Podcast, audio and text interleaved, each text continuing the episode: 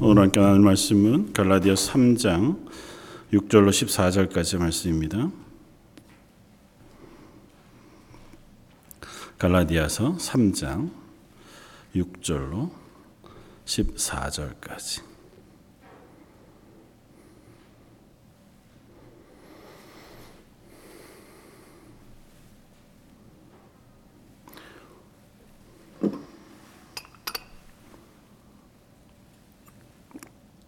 갈라디아서 3장 6절로 14절까지 찾으셨으면 우리 한 목소리 같이 한번 봉독하겠습니다. 아브라함이 하나님을 믿음에 그것을 그에게 의로 정하셨다 함과 같으니라. 그런즉 믿음으로 말미암는 자들은 아브라함의 자손인 줄 알지어다. 또 하나님이 이방을 믿음으로 말미암아 의로 정하실 것을 성경에 미리 알고 먼저 아브라함에게 복음을 전하되 모든 이방인이 너로 말미암아 복을 받으리라 하였느니라. 그러므로 믿음으로 말미암는 자는 믿음이 있는 아브라함과 함께 복을 받느니라. 무릇 율법 행위에 속한 자들은 저주 아래에 있나니 기록된 바 누구든지 율법 책에 기록된 대로 모든 일을 항상 행하지 아니하는 자는 저주 아래 있는 자라 하였습니다. 또 하나님 앞에서 아무도 율법으로 말미암아 의롭게 되지 못할 것이 분명하니 이는 의인은 믿음으로 말미암아 아, 믿음으로 살리라 하였습니다. 율법은 믿음에서 난 것이 아니니 율법을 행하려는 자는 그 가운데 살리라 하였느니라.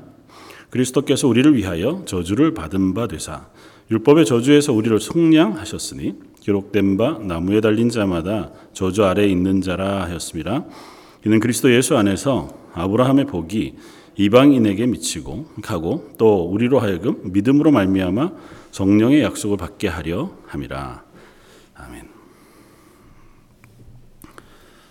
어, 이 세상에서 뭐 그렇게 표현할 수 있을까요? 가장 아름다운 존재 혹은 아름, 뭐 행복한 존재가 있다면 아마 어린 아이들이지 않을까 생각합니다.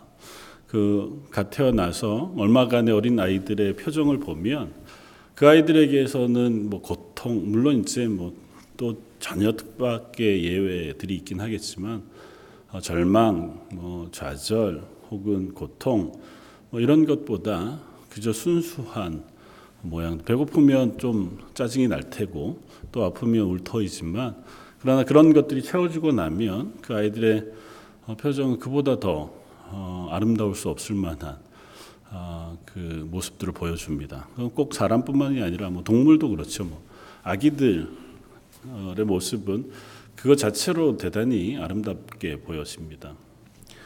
어, 꼭 그런 이유는 아니겠지만 그 아이들이 그럴 수 있는 것은 아직 스스로가 죄를 짓지 않고 또 죄를 깨닫지 못하기 때문이기도 하겠다는 생각이 듭니다. 자라가면서 이제 조금씩 조금씩 마음속에 있는 죄성 혹은 욕심, 탐욕 혹은 또 다른 어떤 것들로 인하여 마음에 이제 갈등이 생기고 또 고통이 생기고 혹은 미움과 다툼이나 혹은 절망이 생겨가게 되면서 점점 이제 우리의 표정들이 다양하게 변해가겠죠. 뭐 어린 시절에 아주 순전하고 아름다운 미소나 표정들은 좀 조금씩 사라지게 되어가는 것이기도 하겠다.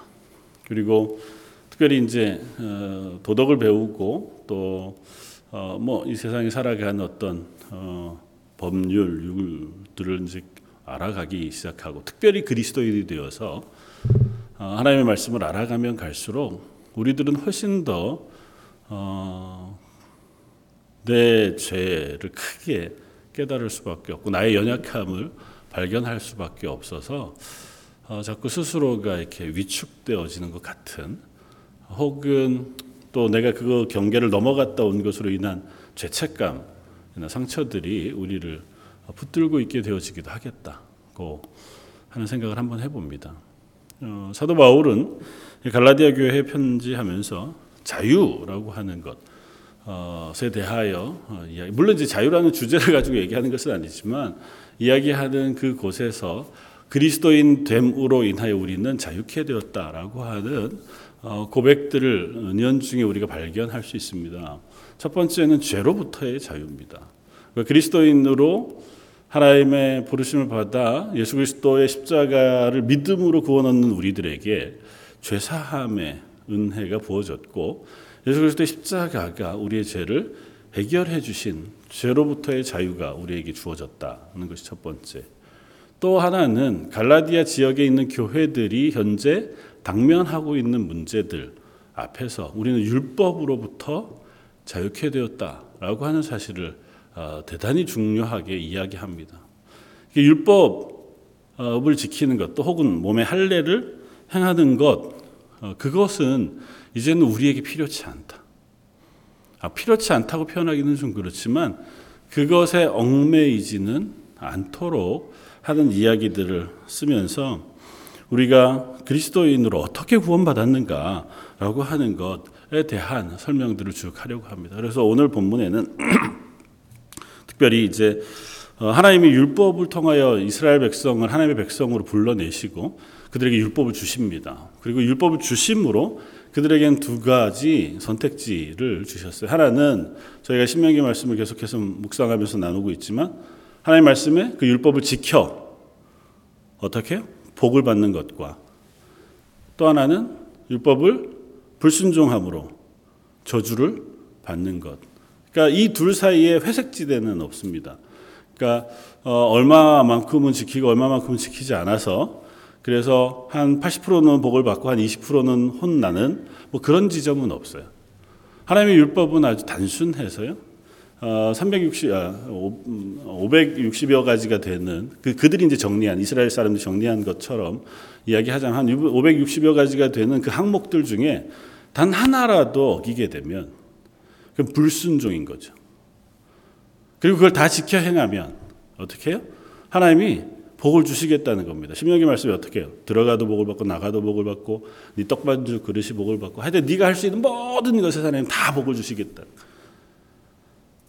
그러니까 이 율법이라고 하는 것이 이스라엘에게 주어진 그 이상 율법 안에서 우리가 어떻게 하나님의 은혜 가운데 살아갈 것인가 하고 하는 문제가 늘 대두되었었고 그 앞에서 늘 우리는 어, 딜레마를 겪습니다. 하나님 분명히 이스라엘에게 복을 주시게 하여 주신 율법인데 결론은 우리가 그 율법을 지킬 수 없다는 지점에 이르게 되거든요. 특별히 10개 중에 뭐, 어, 야구로 따지면 어, 타자들이 3할만 치면 그러니까 10번 중에 3번만 안타를 치면 대단히 훌륭한 타자잖아요. 어, 그런데 이건 그렇지 않습니다. 학교에서 공부를 해도 뭐 10문제 중에 한 8문제쯤 맞으면 뭐 B 학점 이상은 되잖아요. 하여튼 그 정도 수준이면 커트라인을 훨씬 넘어간 상위한 우수한 그렇게 인정해 주는데 하나님 그렇게 얘기하시지 않는단 말이죠. 이 많은 것들을 다, 다 지키라는 겁니다. 예외 없이. 그간에는 어떠한 양보도 없으세요. 그 모든 것 중에 단 하나라도 어기면 그냥 전부를 어기는 것과 조금 더 다르지 않다. 예수님의 말씀에 따르면 심지어 그것은 행동으로만 결정되는 게 아니에요. 그러니까 우리의 행동이 그 율법을 어기지 않으면 율법을 지킨 것이냐? 그렇지 않다는 겁니다. 하나님 그 행동 안에 있는 우리의 마음에 대해서 감찰하신다고 표현하세요. 그러니까 우리의 마음이 그 율법을 다 지켜 행해야 한다는 겁니다. 그러니 이건 뭐 너무 불가, 불가능하죠. 우리가 마태복음에서 어, 산상수훈에서 늘 우리가 듣지만 어, 너희가 살인하지 말라 하는 말을 들었거니와 난 너에게 말하는 이르노니 어떻게 해요? 형제더러 욕하는 것 그거 살인하는 것 똑같은 거다. 그러니까 율법에 있는 내용들이 행동으로 살인을 안 하거나 도둑질을 안 하거나 뭐 사기를 안 치거나 그런 것을 지키면 율법을 지킨 게 아니라는 겁니다. 근데 우리는 어쨌든 그것을 지키기 위해서 애쓴단 말이죠. 지금도 유대인들은 그렇게 한다고 이스라엘 사람들은 그 율법을 이렇게 해 놓은 행동을 이거는 어디까지가 사기일까? 어디까지가 어 뭐 살인일까? 어디까지가 뭘까? 이런 것들을 이렇게 폭을 좀 넓게 잡아놓으면 되잖아요. 요만큼이 하나의 말씀이라면 해석하기를 좀 이렇게 넓게 경계를 잡아놓으면 적어도 이 안에 걸 건드릴 일은 없으니 이렇게 넓게 그걸 최대한 넓게 잡아서 해석해 놓은 게 탈무드라고요. 그러니까 유대인들이 금은과 옥조처럼 자녀들을 기를 때 가르치는 이것만 지키면 적어도 이 안에 핵심이 되는 하나님의 율법을 건드릴 일은 없겠다라고 생각하는 거예요. 그게 우리가 할 수 있는 최선이죠. 근데 하나님 그 말씀이 아니잖아요. 예수님께서는 그렇게 말씀하시지 않는단 말이죠. 그렇게 살아가는 바리새인들 그 사람들이 그 율법을 지키기 위해서 얼마나 애쓰는지 모르거든요. 그 사람들을 향해서 예수님 뭐라고 말씀하신다고요? 회칠한 무덤과 같다고요. 그러니까 겉으로는 대단히 번지르르 해. 밖에서 볼 때는 웅장한 건물 같은데 결국은 그 안에는 죽은 시체가 들어져 있는 이미 이미 너희가 겉으로는 정말 하나님의 말씀을 잘 지키는 것 같아 보이는 열심히 있고 신실하고 또 온전한 사람 같아 보이는데 그 안에는 죽은 죄인이 들어 있는 것과 같다고 예수님 말씀하셨단 말이죠. 그러니까 이런 말씀을 들을 때마다 우리가 여러 번 반복해 설교 듣고 또 하긴 하지만 그래 그래 그럼에도 불구하고 이것이 우리를 좌절하게 합니다. 그럼 우리를 어떻게 하란 말입니까? 우리를 어떻게 하란 말입니까? 그래서 사도 바울이 이야기하는 게 지난주에도 그랬지만 그래서 우리를 어디로 끌고 간다고요? 예수 그리스도의 십자가 앞으로 끌고 갈 수밖에 없다는 겁니다. 우리로서는 그 율법을 다 지킬 수 없음. 그 율법을 지키지 못함으로 우리는 어떻게 돼요? 저주 아래 있어야 돼요. 그런데 그 저주를 어디에서 해결하셨는가? 그 하는 것이 하나의 문제고 또 하나는 어, 율법의 또 다른 한 그 방향은 너희가 이 말씀을 다 지켜 행하면 너희가 복을 받겠다는 겁니다. 그러면 우리는 어떻게 복을 받을 거냐? 율법으로는 불가능해요. 율법을 지킴으로 복을 얻는 자리에서는 우리는 너무 멀어요. 그리고 율법을 어김으로 얻게 되어지는 저주에는 너무 가까워요. 근데 우리를 이 저주에서 복으로 옮겨 놓으시겠다는 거거든요. 그러니까 그걸 어떻게 하셨느냐? 어떻게 저주를 피하게 하셨고 어떻게 복을 받게 하셨느냐라는 얘기를 사도 바울이 오늘 본문에서 얘기하려고 하는 겁니다. 첫 번째는 어떻게 우리가 그 복을 얻게 되었느냐라고 하는 것입니다. 6절, 7절 이렇게 얘기합니다. 아브라함이 믿음, 하나님을 믿음에 그것을 그의 그에게 의로 정하셨다 함과 같으니라. 그런즉 믿음으로 말미암은 자들은 아브라함의 자손인 줄 알 것이다. 그리고 이 아브라함에게는 하나님께서 약속하신 게 있습니다. 너는 복이 될지니라.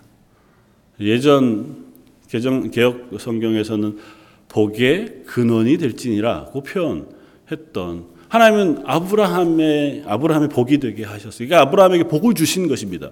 그리고 그 복을 주신 그 약속의 근거가 뭐라고 표현하셨다고요?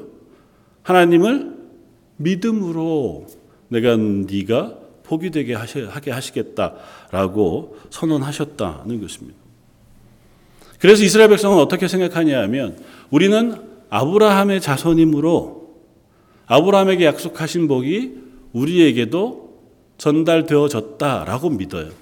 그런데 우리가 아브라함의 자손인 것을 어떻게 증명할 것이냐? 아브라함의 아들 이삭 그리고 그 이삭의 아들 야곱과 에서로 분리될 때 이스라엘은 야곱의 아들들이잖아요. 그 아브라함의 자식이 에서가 아니라 야곱인 것으로 전달되어지고 확인되어지는 것은 할례를 행함으로 그리고 이스라엘 백성에게 모세를 통하여 주신 율법을 주심으로 우리가 아브라함의 후손입니다라고 하는 증거를 스스로가 가지고 있다라고 생각하는 것이 이스라엘 사람들의 생각이거든요. 우리는 아브라함의 후손입니다. 라고 하는 그 자부심. 그리고 아브라함의 후손이기 때문에 하나님이 아브라함에게 약속하신 그 복은 우리에게 주어지는 것이다. 라고 하는 마음이 이스라엘에게 있어요. 그러니까 이 갈라디아 지역에 있는 이방 사람들이 예수 믿고 구원 얻었습니다. 우리 하나님의 백성이 되었습니다. 라고 고백할 때 와서 그러는 거예요. 그래. 예수 믿고 구원 얻은 건 좋다. 그런데 아직 너희가 아브라함의 후손은 아니다. 너희가 아브라함의 후손이 되기 위해서 율법을 지키고 할례를 행하여 완전한 하나님의 백성의 자리에 들어와야 하나님의 복을 받을 수 있는 것이 그 있는 자리에 오게 되는 것이다 라고 하는 말에 이 갈라디아 사람들이 흔들렸던 거거든요. 그러니까 사도 바울이 그렇지 않다고 이야기하는 겁니다. 그러면서 뭐라고 묻냐 하면 아브라함이 언제 하나님으로부터 복을 받았고 약속을 받았고 의롭다고 하심을 인정받았느냐 하는 겁니다. 창세기는 어떻게 우리에게 들려준다고요? 창세기 15장 6절. 아브라함이 여호와를 믿으니 여호와께서 이를 그의 의로 여기시고라고 선언해요. 그러니까 아브라함이 하나님 떠나라고 할 때에 하나님의 약속을 믿고 본토 친척 아비 집을 떠나 내가 알지 못하는 땅, 하나님께서 지시할 땅으로 떠나는 것을 히브리서 11장 믿음으로라고 표현하잖아요. 근데 성경 구체적으로 그 하나님이 아브라함에게 언약하실 때에 내가 너에게 복을 줄 것이다. 눈을 들어 동서남북 사방을 바라보아라. 그 땅을 너와 너의 자손에게 줄 것이고 너로 하여금 너의 자녀가 하늘의 별과 같이 바다의 모래와 같이 많게 해주실 것이며 너를 복이 되게 하겠다.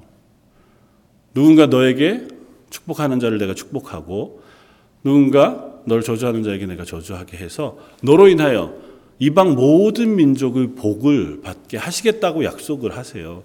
그, 그 약속을 아브라함이 믿으니 어떻게 해요?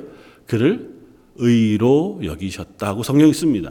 그러니까 아브라함은 할례를 행함으로 하나님의 구원을 얻은 게 아니에요. 아브라함에게는 아직 하나님께서 율법을 주시지 않았습니다. 아브라함이 살던 때에는 하나님이 아직 율법을 주시기 전이잖아요. 아브라함부터 모세까지의 시간으로 따지면 어, 400여 년의 시간이 흐른 뒤란 말이죠. 그러니까 400년 전에 하나님 이미 아브라함에게 구원을 약속하시고 의, 로 여기셨다는 얘기는 구원하셨다는 표현으로 이해하면 되거든요. 그러니까 아브라함을 구원하셨고 그에게 언약하셨어요. 그러면 이제 사도 바울이 묻는 겁니다. 아브라함이 율법을 지켜서 구원을 얻은 거냐? 그렇지 않고 그가 믿음으로 의롭다 여기심을 받은 것 아니냐? 그렇다면 아브라함의 후손은 누구냐? 육신으로 아브라함의 핏줄에서 태어난 사람이 아브라함의 후손이냐? 아니면 오늘 본문에 어떻게 해요?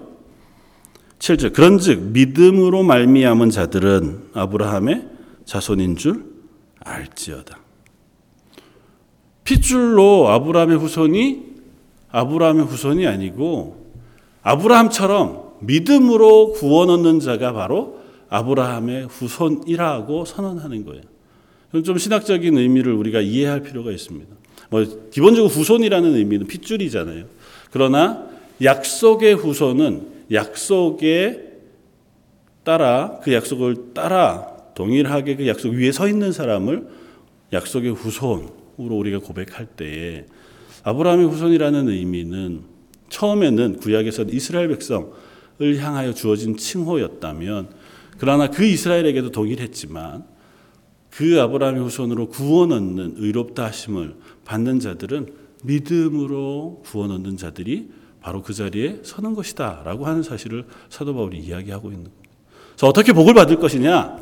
율법을 통해서 구원을 우리가 받고 율법을 통해서 복을 얻을 것이냐? 그건 이미 실패했다는 거죠. 그리고 또 다른 한편으로는 그 실패가 구약 성경 이스라엘 백성에도 동일하게 적용되어진다는 겁니다.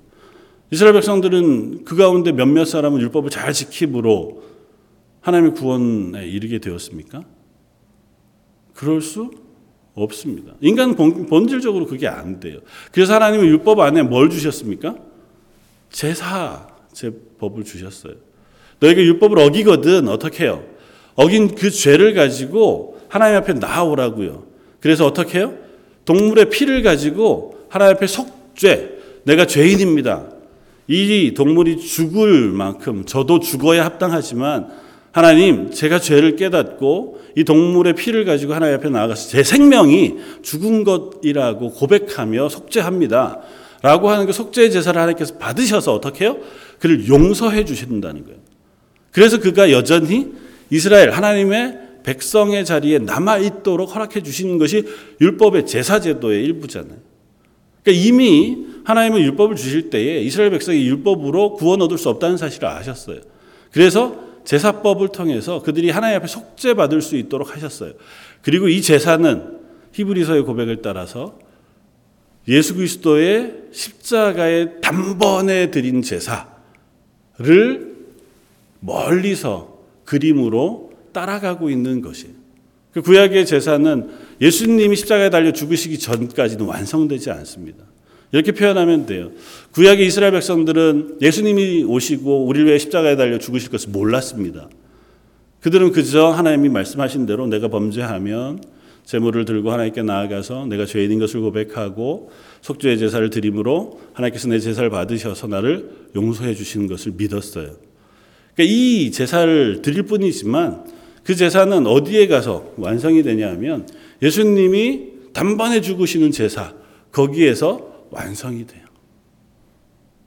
그래서 구약의 제사는 범죄할 때마다 범죄할 때마다 그리고 혹시도 모를 죄를 1년에 단 한 차례 대속죄일에 대제사장을 통하여 전체 이스라엘의 죄를 다 한꺼번에 속죄함으로 계속해서 반복하여 우리의 지은 죄들을 속죄하고 속죄하고 속죄하여 여전히 거룩한 하나님의 백성의 자리에 남아 있는 것이지만 그것을 예수님께서 단번에 십자가에서 완성하심으로 그 모든 속죄를 이제는 끝내신 것이다 라고 선언하고 계신 거예요. 그래서 오늘 본문은 그 이야기를 우리에게 들려줍니다. 첫 번째, 너희가 받는 복은 율법을 지킴으로 받는 것이 아니다.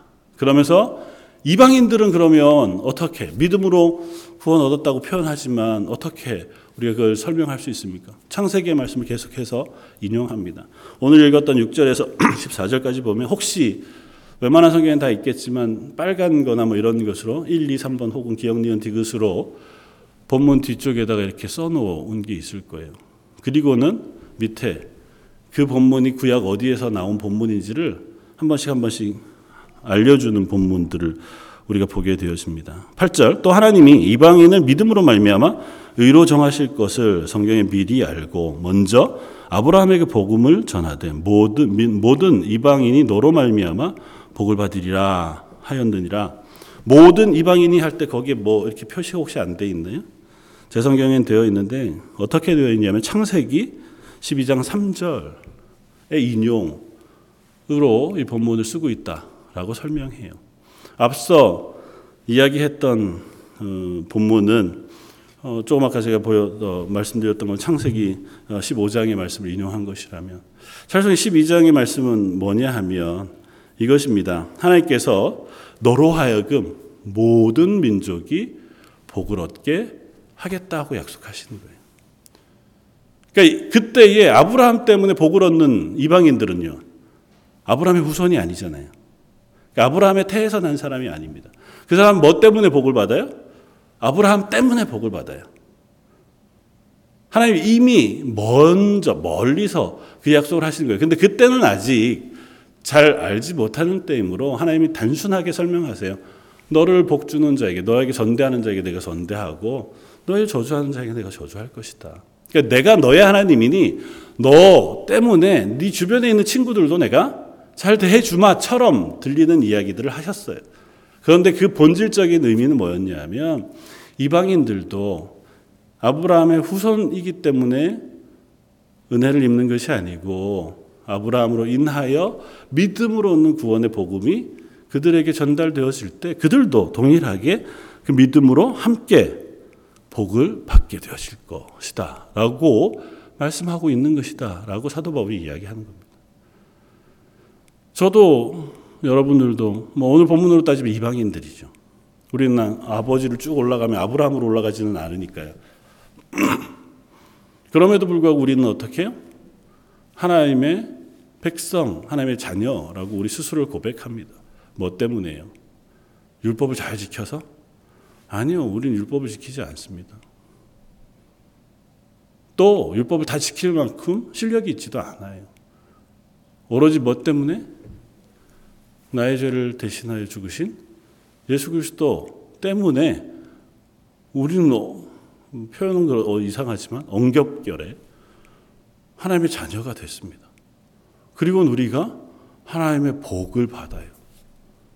구원받는 복뿐만 아니라 이 땅을 살아가는 동안 하나님께서 우리와 동행하셔서 우리를 하나님의 나라까지 끌고 가시는 은혜 아래 우리를 두셨습니다.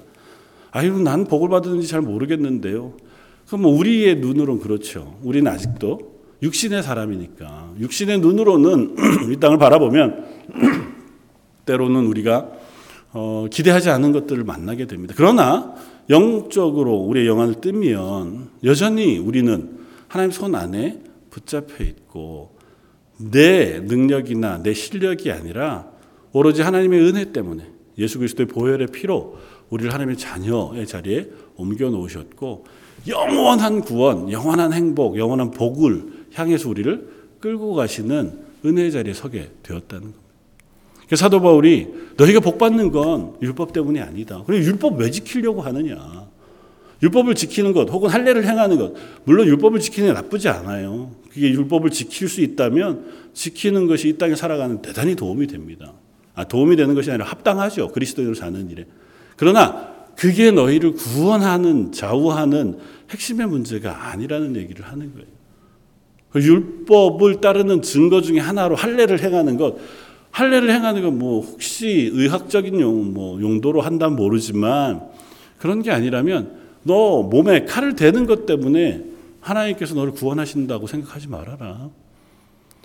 이스라엘 백성에게 아브라함에게도 할례를 행하게 하신 것은 그 할례를 통한 고백 때문이지 할례의 행위가 아니거든요. 하나님의 약속을 믿습니다. 그리고 그 약속을 내가 생명을 걸고 지키겠습니다.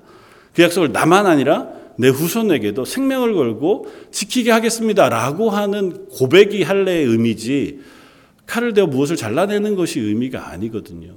근데 자꾸 어디로만 간다고? 행위로만 간다고. 뜻은 사라지고 내용은 사라지고 그냥 겉으로 드러난 행위만 자꾸 이야기하는 것 그것에서 벗어나라는 겁니다. 두 번째는 저주에 대한 것입니다. 율법을 그럼 다 못 지키면 신명기 말씀 분명히 얘기하잖아요. 너희가 저주를 받게 될 것이다. 그 저주가 사라지지 않았어요. 그 우리는 율법을 안 지키면 어떻게 합니까? 최선을 다해서 우리가 그 거룩하게 그리스도인으로 하나님 기뻐하시는 삶을 살려고 하지만 그럼에도 불구하고 우리는 여전히 우리 속에 있는 죄성 때문에 혹은 탐욕 때문에 실패하기도 하고 범죄하기도 하고 넘어지기도 합니다. 이 문제는 결국은 하나님의 저주를 받는 문제인데 이건 어떻게 해결된 겁니까? 라고 하는 부분에 이렇게 설명하고 있습니다. 10절 무릇 율법 행위에 속한 자들은 저주 아래 있는 자니 기록된 바 누구든 율법책에 기록된 대로 모든 일을 항상 행하지 아니하는 자는 저주 아래 있는 자라 하였습니다. 그러니까 율법대로 따지면 우리는 다 저주 아래 있는 것이 맞다. 언제는 지키고 언제는 안 지키고 100% 중에 80%는 지키고 20%는 못 지키고 이게 아니다. 하나라도 항상 그 어느 것 하나라도 어기면 율법을 어겨 저주 아래 있는 자다. 분명하다. 그러나 11절 또 하나님 앞에서 아무도 율법으로 말미암아 의롭게 되지 못할 것이 분명하다. 그건 뭐 고민할 필요도 없지 않는가. 하나님 앞에서 그 율법을 다 지킴으로 그 저주를 피할 수 있는 방법은 어느 누구에게도 없다. 그래서 선지자를 통하여 말씀하신 말씀이 바로 이것이라는 겁니다. 의인은 오직 믿음으로 살리라 하였습니다. 그 설명하면서 그 다음에 이렇게 연결합니다. 율법은 믿음에서 난 게 아니다. 율법을 행하는 자는 그 가운데서 살리라고 어, 해서 행위에 대한 것을 그 삶에 대한 것으로 고백하는 것이지만 우리는 그 행위로가 아니라 믿음으로 구원하는데 무엇을 믿는 것이냐 13절 그리스도께서 우리를 위하여 저주받은 바 되사 율법의 저주에서 우리를 속량하셨다. 그러니까 예수님이 십자가에 달려 죽으실 때에 우리가 율법을 어겨서 받아야 될 모든 저주를 다 대신 지셨다. 그걸 어떤 식으로 설명하냐 하면 그 본문에 나무에 달린 자마다 저주 아래 있는 자라 고 하는 말씀을 가지고 설명하려고 해요. 그것도 앞에 보면 이렇게 표시가 있을 겁니다. 신명기 21장 23절 말씀인데요. 하나님께서 율법 가운데 말씀하시면서 누구든지 나무에 달려 있는 자는 나무에 달려 죽은 것, 그렇게 스스로 목매어 죽는 것 이런 것들을 설명하시면 그건 하나님 앞에서 저주받은 자라고 선언해요. 그 나무에 달려서 죽는다는 것은 하나님이 그를 저주하셔서 그렇게 죽은 것이라고 이스라엘 백성들은 이해합니다. 그러니까 이스라엘 백성들은 예수님이 어디에 달려 돌아가셨어요? 십자가에 달려 죽으셨잖아요. 그러니까 나무에 달려 죽으셨단 말이죠. 그러면 율법을 따르면 아, 저 예수님은 하나님의 저주를 받은 사람인 거예요. 그러니까 그들은 예수님을 믿을 수가 없어요. 하나님께 저주를 받아서 죽은 사람이 어떻게 우리의 구주가 되겠어요? 하나님께 저주를 받아 죽은 사람이 어떻게 하나님의 아들이 되겠냐고요. 그게 이스라엘 사람들은 납득이 안 되는 거예요. 이해할 수가 없는 거예요. 그래서 사도 바울도 어떻게 해요? 그 예수를 믿는 사람들을 잡아다가 죽이려고 혈안이 됐던 거예요. 그런데 하나님께서 깨닫게 해주신 눈으로 다시 보니 예수님이 저주를 받으신 게 맞아요. 그래서 나무에 달려 죽으셨어요. 다만 무엇 때문에 저주를 받으셨는지를 그때는 몰랐던 거예요. 예수님이 당신의 죄 때문에 저주를 받아 나무에 달리신 게 아니란 사실을 깨닫게 된 거예요. 예수님이 저주를 받아 죽으신 이유는 나의 죄 때문에 내가 율법을 통하여 마땅히 죽어야 할 죄인인 나의 죄를 예수님이 지시니 그 저주가 예수님에게 다 임했고 그 저주 때문에 예수님이 나무에 달려 죽으신 것이었다고 하는 사실을 깨닫게 된 겁니다. 예수님 십자가에 죽으신 것은 대속의 죽음이라고 해서 그냥 대신 희생하는 아름다운 희생이 아니에요. 예수님 십자가에 죽으신 건 왜 그토록 고통을 당하시고 그토록 처참하게 죽으셔야 했느냐 하면 그게 죄의 대가기 때문에 그래요. 구약의 제사로 이해하면 조금은 이해가 됩니다. 하나님께 드릴 속죄의 제물은 다 뭐라고 표현해요? 흠 없는 1년 된 양이든 염소든 송아지든 근데 흠이 없어야 돼요. 자라는 동안 병이 나거나 몸에 상처기가 생기거나 이래서도 되지 않아요. 그러니까 대부분은 제물로 드릴 것들은 따로 잘 키워서 그 제물로 드려요. 걔네는 잘 살았어요. 1년을 순전하게 산 거죠. 그리고 어떻게 해요? 와서 죽습니다. 뭐 때문에요? 내 죄 때문에. 이 동물이 잔인하게 죽어요. 목이 꺾이고 온몸의 피가 다 쏟아져서 그 내장과 살과 껍데기와 피가 뼈가 다 분리되어서 일부는 재단에 뿌려지고 일부는 밖에서 태워지고 일부는 재단 위에서 태워지고 그렇게 희생을 합니다. 왜요? 내 죄의 무게가 그렇다는 겁니다. 하물며 우리의 모든 죄를 다 지신 예수님이 당하시는 저주 그것을 우리가 어떻게 고상하게만 표현할 수 있겠어요. 그래서 예수님의 십자가는 어떻게 보면 가장 참혹한 죽음이기도 하고 가장 참혹한 저주이기도 해요. 그래서 오늘 다윗 어, 어, 바울은 그 표현을 하는 겁니다.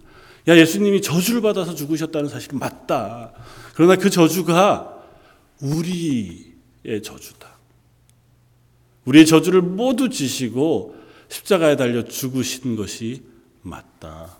그래서 우리는 어떻게 해요? 그 저주를 피하게 됐다는 거예요. 구약의 이스라엘 백성들이 제사를 드리면 하나님 그 제물을 받으심으로 나는 당연히 죽어야 할 죄인이지만 하나님께서 내 죄를 유예해 주셨다고요. 그래서 이스라엘 진중에 있는 동안 그들이 범죄하면 하나님이 그 진중에 계시니까 구름 기둥 불 기둥으로 그들 가운데 있잖아요. 그러니까 그들이 거룩하지 않으면 그 진중에 살 수가 없습니다. 그래서 이스라엘 백성이 광야 가운데서 그토록 죽은 거예요. 고라와 그 자손들이 하나님 앞에 시기하고 질투하여 그것 때문에 그 땅이 갈라져 죽은 것은 그 죄 때문에 죽은 거예요. 그 죄 때문에 죽는데 왜 죽냐? 거기 하나님이 계셔서 죽는 거예요. 하나님이 계신데 이들이 죄를 범하니 그 하나님이 그들의 죄를 그냥 두시지 않는 거예요. 그래서 땅이 갈라져서 죽고 때로는 전염병이 돌아서 죽고 때로는 불뱀이 나와서 그들을 물어서 죽이는 거예요. 왜냐하면 죄 때문에. 하나님이 약속하실 때 범죄하면 어떻게 해요? 그 죄를 들고 나와서 속죄, 속죄하라고요. 속죄하면 하나님께서 유예해 주실 거예요. 근데 속죄하지 않고 끝까지 그 죄를 들고 있으면 거기선 살아갈 방법이 없어요. 그게 이스라엘이 광야 가운데 고백하고 경험한 거란 말이죠. 우리도 마찬가지입니다. 우리도 저주를 받아 죽을 수밖에 없어요. 그런데 대신 어떻게 해요? 그 죄를 대신 예수님이 지셔서 십자가에 달려 저주를 받으시니까 우리의 죄는 속량된 거예요. 그래서 우리가 하나님의 임재 가운데 있음에도 불구하고 죽지 않는 거예요. 성령이 우리 가운데 오심에도 불구하고 우리가 그 거룩하신 성령님과 동행할 수 있는 거예요. 생각해 보면 우리가 그리스도인으로 이 땅을 살아가는데도 불구하고 저희가 매일매일 살아가는 삶이 항상 거룩하지 않잖아요. 하나님이 내 안에 계시고 내 눈앞에 계시면 우리가 요즘같이 이렇게는 살지 않을 것 아닙니까? 최소한 말하고 행동하는 것에서도. 근데 그렇게 하는데도 아직 우리가 살아있잖아요. 하나님 앞에서 그 얘기 했다가는 하나님 가만 안 두실 텐데.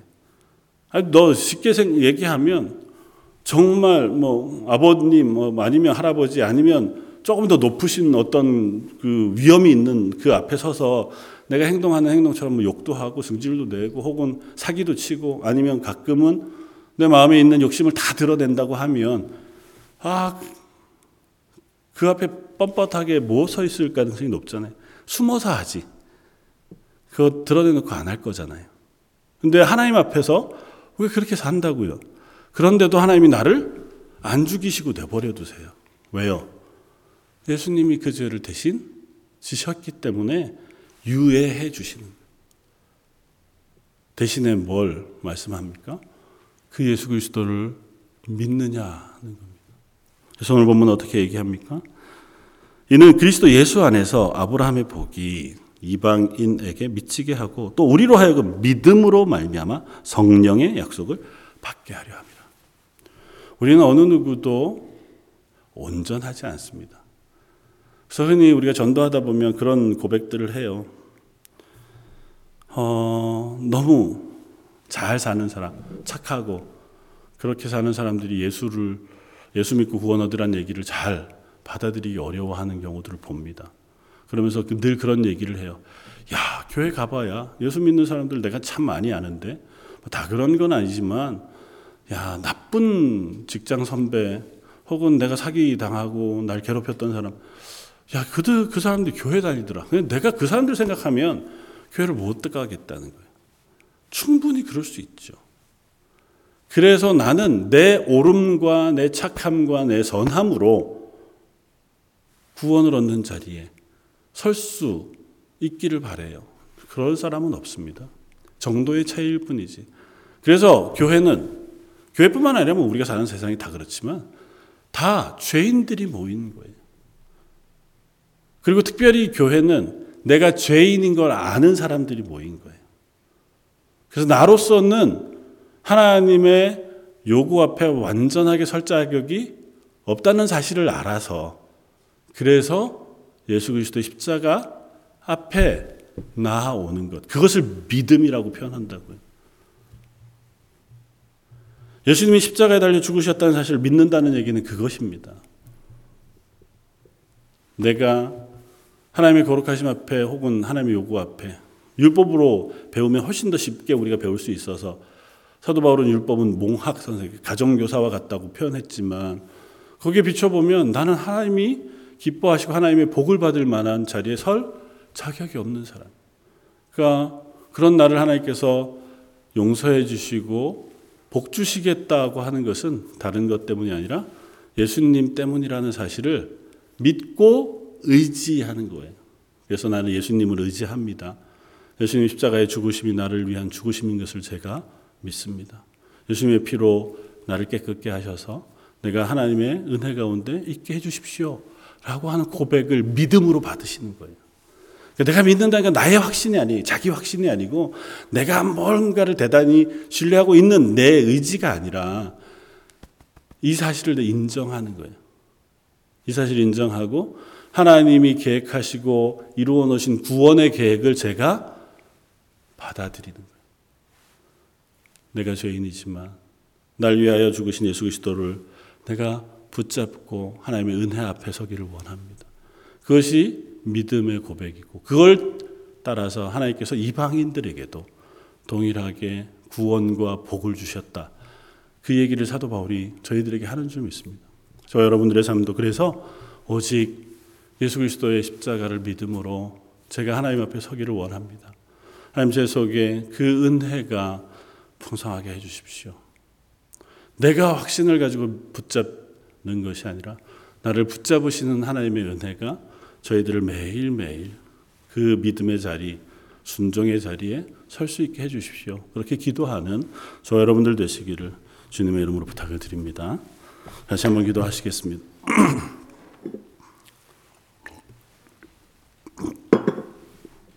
사랑과 내가 풍성하신 하나님, 저희들이 우리 스스로를 생각해 보건데 구약의 율법 그 말씀 하나하나를 다 지켜 행하기는 커녕 우리를 대신하여 죽으신 예수 그리스도의 그 죽으심 앞에서조차도 그릇 행하고 어리석게 행하는 사람들인 것을 고백합니다. 우리를 구원하신 그 구원이 얼마나 크고 놀라운 은혜인지를 다시 깨닫습니다. 예수 그리스도의 십자가 앞에 무릎 꿇고 나아가 두 손 들고 하나님의 은혜를 구합니다. 저희들에게 은혜 베풀어 주셔서 저희가 다시 하나님의 사람으로 서게 해 주시고 우리가 선 자리가 하나님의 놀라운 복을 누리는 복의 자리가 된다는 사실을 또한 깨닫게 하시며 그 구원의 고백이 나만 가지고 있는 것이 아니라 나로 인하여 내 주변에 있는 이들에게 나누어 줄 수 있는 은혜도 허락하여 주옵소서. 예배하는 저희들에게 그렇게 하나님 동행해 주시고 은혜 베풀어 주시길 원하오며 모든 말씀 예수님 이름으로 기도드립니다. 아멘.